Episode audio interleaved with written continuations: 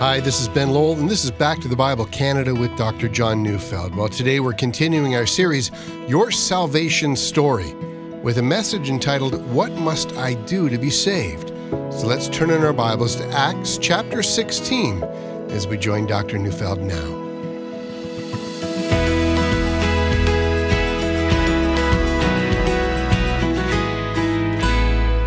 There are a lot of questions that effectively begin with the words, What must I do? What must I do to minimize my risk of colon cancer? And the answer is, you should go to an annual physical at your doctor.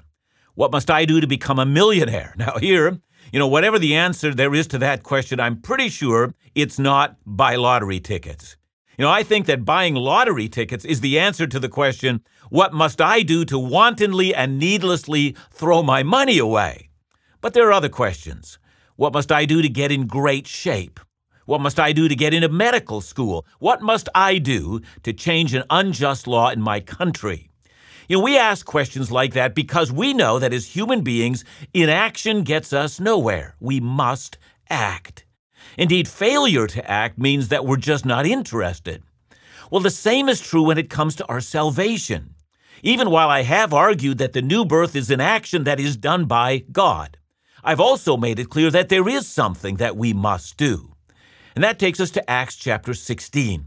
Paul has just arrived on the European continent. He set his foot on the European shore in a city named Neapolis, and then he's journeyed inland to another city named Philippi. And after winning the first convert to Christ in Europe, a woman named Lydia, Paul and his team then continue to meet with a group of women who are meeting for prayer just outside of the city and on his way to the place of prayer, he's once met by a slave girl who is demon possessed. Well, they cast the demon out of that girl, and the girl's owners become enraged. They've been making money off her through her demonic gift of fortune telling. And so, to make a long story short, a riot ensues, and Paul and Silas are thrown into prison. You know, it's night, and the two men are praying and singing hymns to God. And suddenly there's an earthquake, and that's not unusual, for that area is given to sudden and violent earthquakes. But in this case, the prison doors were opened and their chains were released. You know, in the ancient Roman world, for, you know, Philippi was a Roman city in Greece, while any jailer who loses his prisoners would be executed. And so, because it's dark and the prison doors have become loose, the jailer drew his sword and was about to kill himself, wanting to escape the hands of a cruel executioner. But Paul cries out, We're here, don't harm yourself and the jailer calls for lights and finds that it's exactly that way. His two prisoners are still there. What happens next is extraordinary. The jailer rushed into the cell and fell down before Paul and Silas. He then brought them out of the cell, and his first words to them were, Sirs, what must I do to be saved? It's remarkable because one has to imagine this man's religious and civic life. The Roman Emperor Augustus had conferred the title Colony of Rome on the city of Philippi. The Philippians spoke mostly Greek, but they enjoyed the rights and privileges of Roman citizenship. A great many Roman military men had also retired there. And so the city was thoroughly Roman, especially in terms of its allegiance. I'll get to the point in just a moment, but hear me out. Religiously, like all the cities of the day, Philippi had numerous temples and they worshiped the numerous Greco Roman gods and goddesses. And along with a great many of these temples was a life of sensuality that these religions often provided. But one more thing. The city of Philippi housed a temple devoted to the imperial cult in which they worshiped the Roman emperor as a god. And here's where it gets really interesting. Caesar claimed that he was Lord and Savior, and he also claimed to bring salvation and peace to the world. Caesar was the hope of salvation for all who lived in Philippi, and, and since this man was the jailer, well, he was entrusted with housing the prisoners, and we can be fairly certain that prisoners were thought of as the potential enemies both of Rome and of the salvation of Caesar. I hope you see that this guy has not been hanging out in the local Baptist or Pentecostal church, and then he says, What must I do to be saved? Look, he's a man who was raised in the salvation of the god Caesar.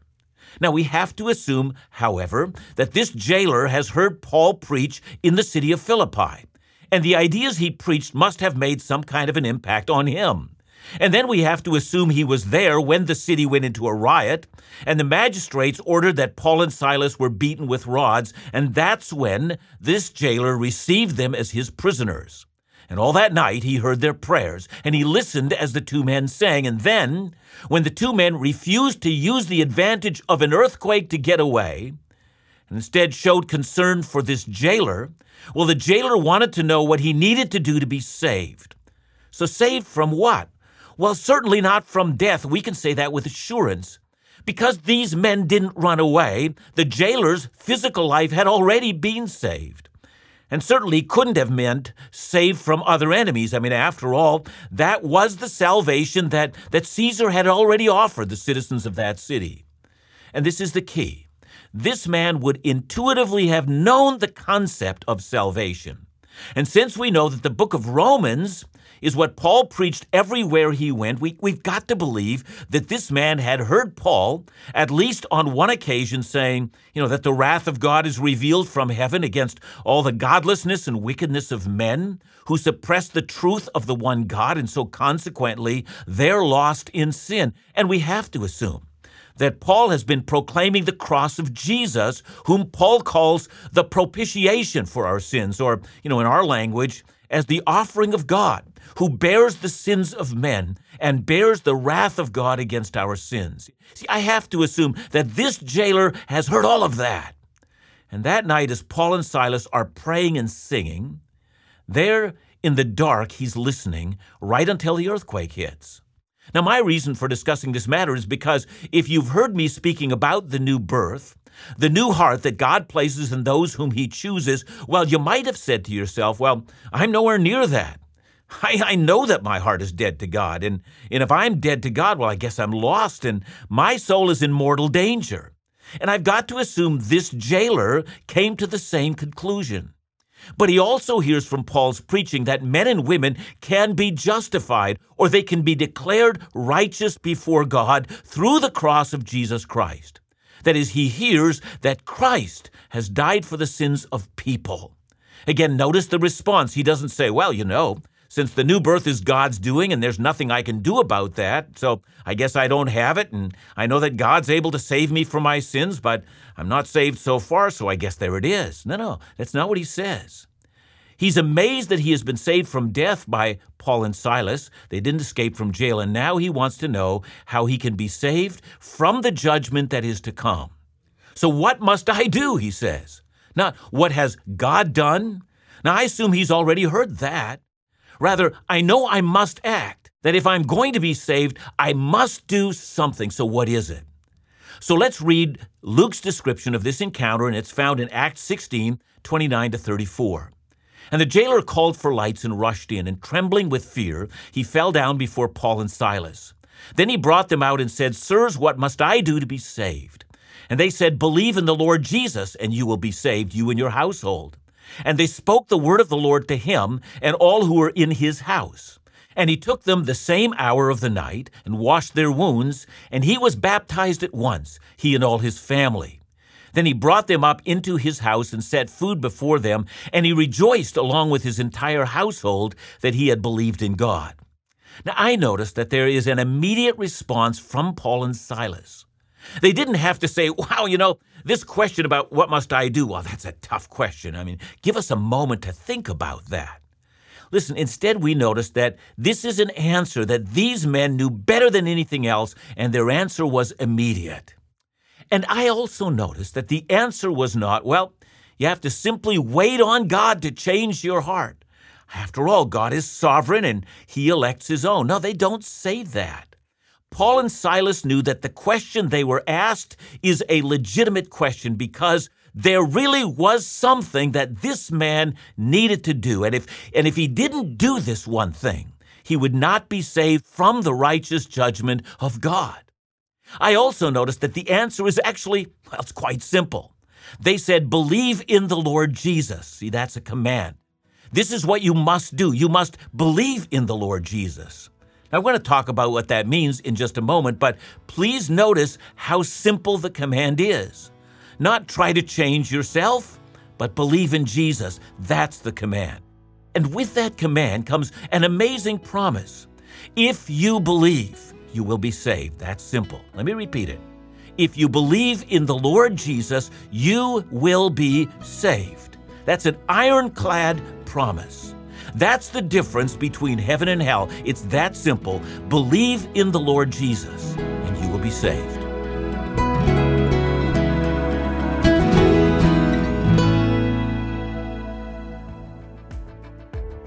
This month, check out Truth and Life Today as Dr. John Neufeld teaches the book of Romans. Nothing could be more important than understanding these critical principles of faith that the Apostle Paul brings to us. And remember, beginning this month, Truth and Life Today is being released on Vision TV Sundays at 12:30 Eastern. There's a lot more ahead as Dr. Neufeld invites pastors, authors, and Christian leaders into the studio to discuss some of the most important issues of life and faith. And remember, you can also listen to or view Truth and Life Today's current episode or one of its previous episodes by visiting backtothebible.ca by downloading the Back to the Bible Canada mobile app or by subscribing to the Back to the Bible Canada YouTube channel. For more information or to support the ministries of Back to the Bible Canada, call us at 1 800 663 2425 or visit backtothebible.ca.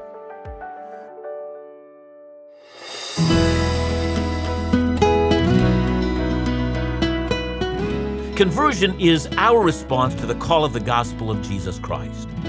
We're not saved by getting right with God. I want to say this clearly because, you know, sometimes I hear people encourage others, you know, you got to get right with God.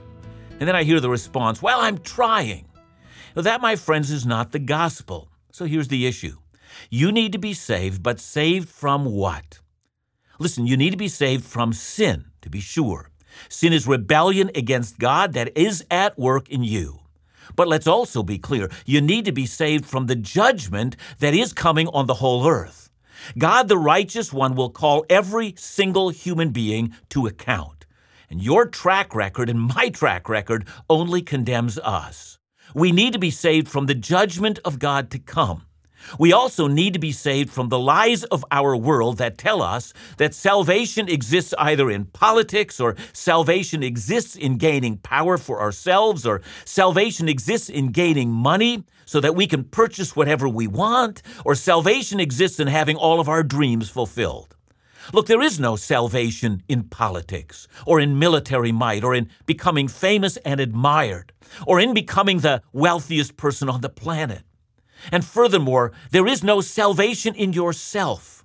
Your flesh will betray you, and even though you propose moral reform for yourself, you say, you know, I'm going to keep the commands of God. I'm going to stop offending God. But listen, in time, your flesh will reassert itself, and you will lose the battle to please God.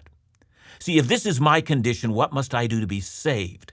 And the answer, if you wish to be saved, believe in the Lord Jesus Christ. So, what does that mean? Does it mean that I simply believe the truths about who Jesus is? Now, in order to answer that, let's be well defined. It is necessary that we have some knowledge of who Jesus is and what he's done. Paul says that much in Romans 10:14 when he asks the question, how are they to believe in him of whom they have never heard? See, when Paul says that, it's a part of his call to missions.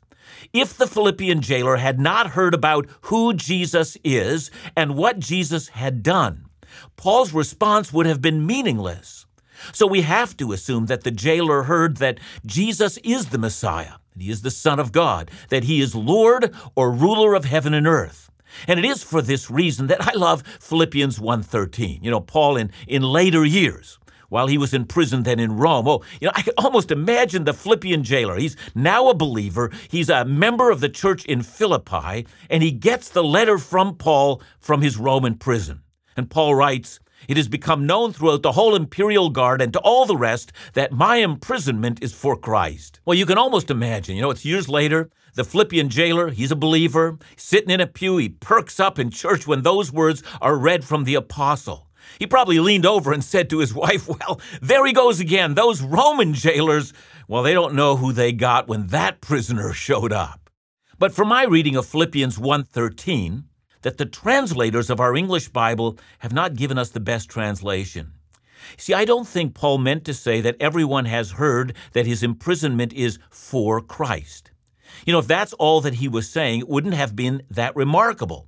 That would be like saying, you know, I'm being imprisoned because of my activity in preaching the gospel. Well, the person in prison next to him could have said, Well, you know, I'm imprisoned for leading an insurrection. And the next one said, Well, I'm in prison for stealing. I mean, everyone was in prison for something.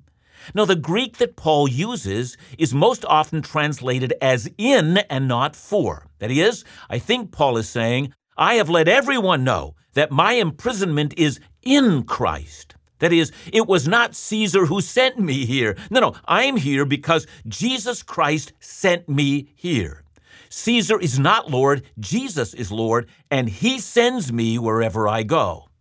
Now, I say all this because that's the message Paul preached, and that also tells us that to believe in Jesus has got to mean at least two things. We believe that he is the Son of God, that he is one with the Father, that he is Lord of heaven and earth, who in mercy came to earth. And secondly, we also believe that Jesus died on the cross for our sins. That is, his death is an atoning sacrifice. He is an offering to God for our sins. He died for us. Now, surely believing in Jesus has to include that. But, and this is key, knowing the facts of Jesus and believing them to be true, and even agreeing with those facts is not enough. How do I know that? Well, I know that from numerous places in the Bible.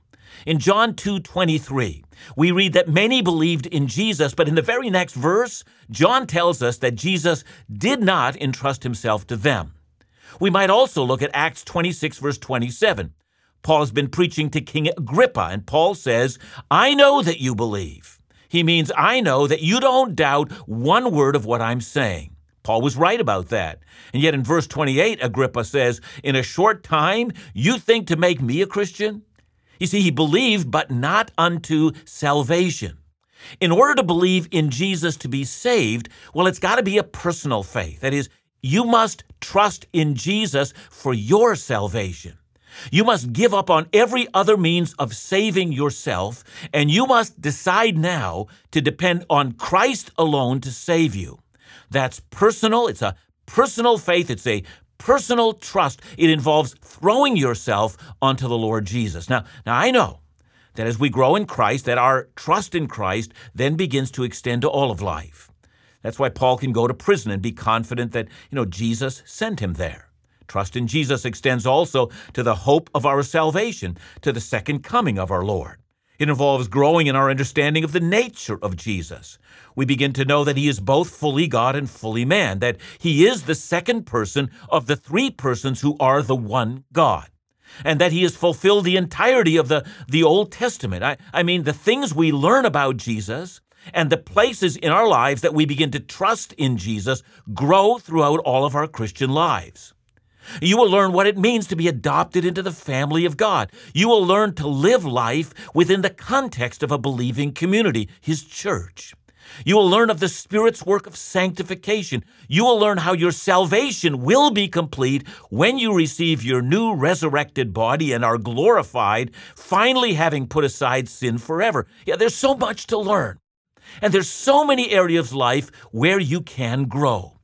But the initial act of saving faith, that is, believing in Jesus unto salvation, listen, that's a very personal matter and it's intimate.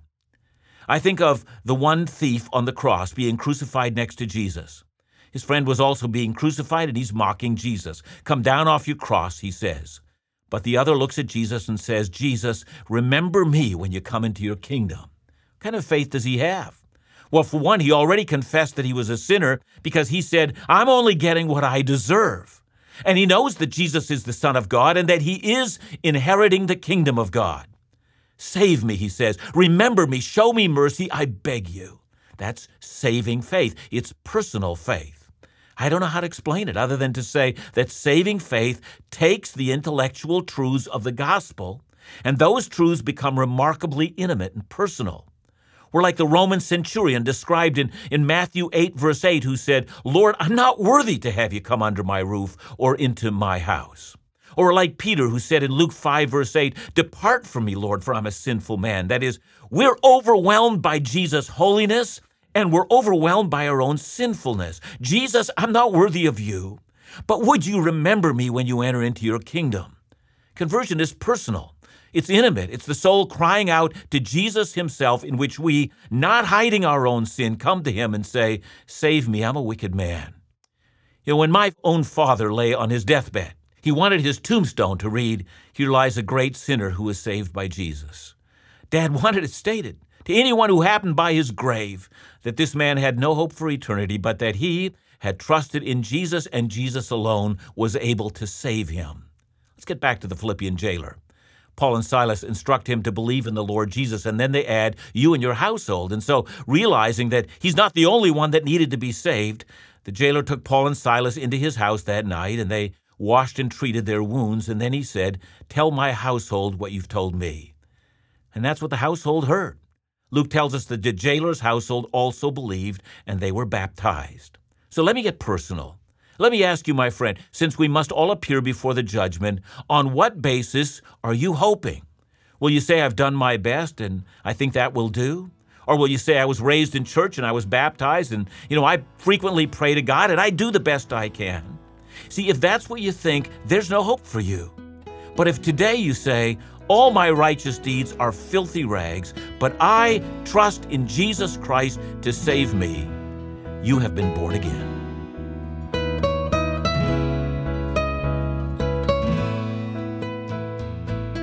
John, the forgiveness of sins, the promise of eternity. I mean, what do you think holds people back from salvation? Yeah, I think this um, needing a savior. Uh, the word savior means I'm drowning. I'm I'm not doing well. I, I can't save myself. And you know, for many of people I know in the pseudo religious world say, you know, God helps those who help themselves. And so, you know, there builds in people this pride that I'm really not as sinful and as helpless as, you know, as the gospel makes me out to be. And yet here, um, you know, clearly, um, you need to be saved. I mean, the Philippian jailer knows that. He needs to be saved. He's undone. He's got nothing to commend himself. If someone doesn't come in and rescue him, he's lost. And I think this belittling of human pride is the biggest issue before us, Ben. There is nothing greater than that. But once that happens, how wonderful a Savior. Thanks so much, John. Remember to join us again tomorrow as we continue our series, Your Salvation Story, right here on Back to the Bible Canada where we teach the Bible.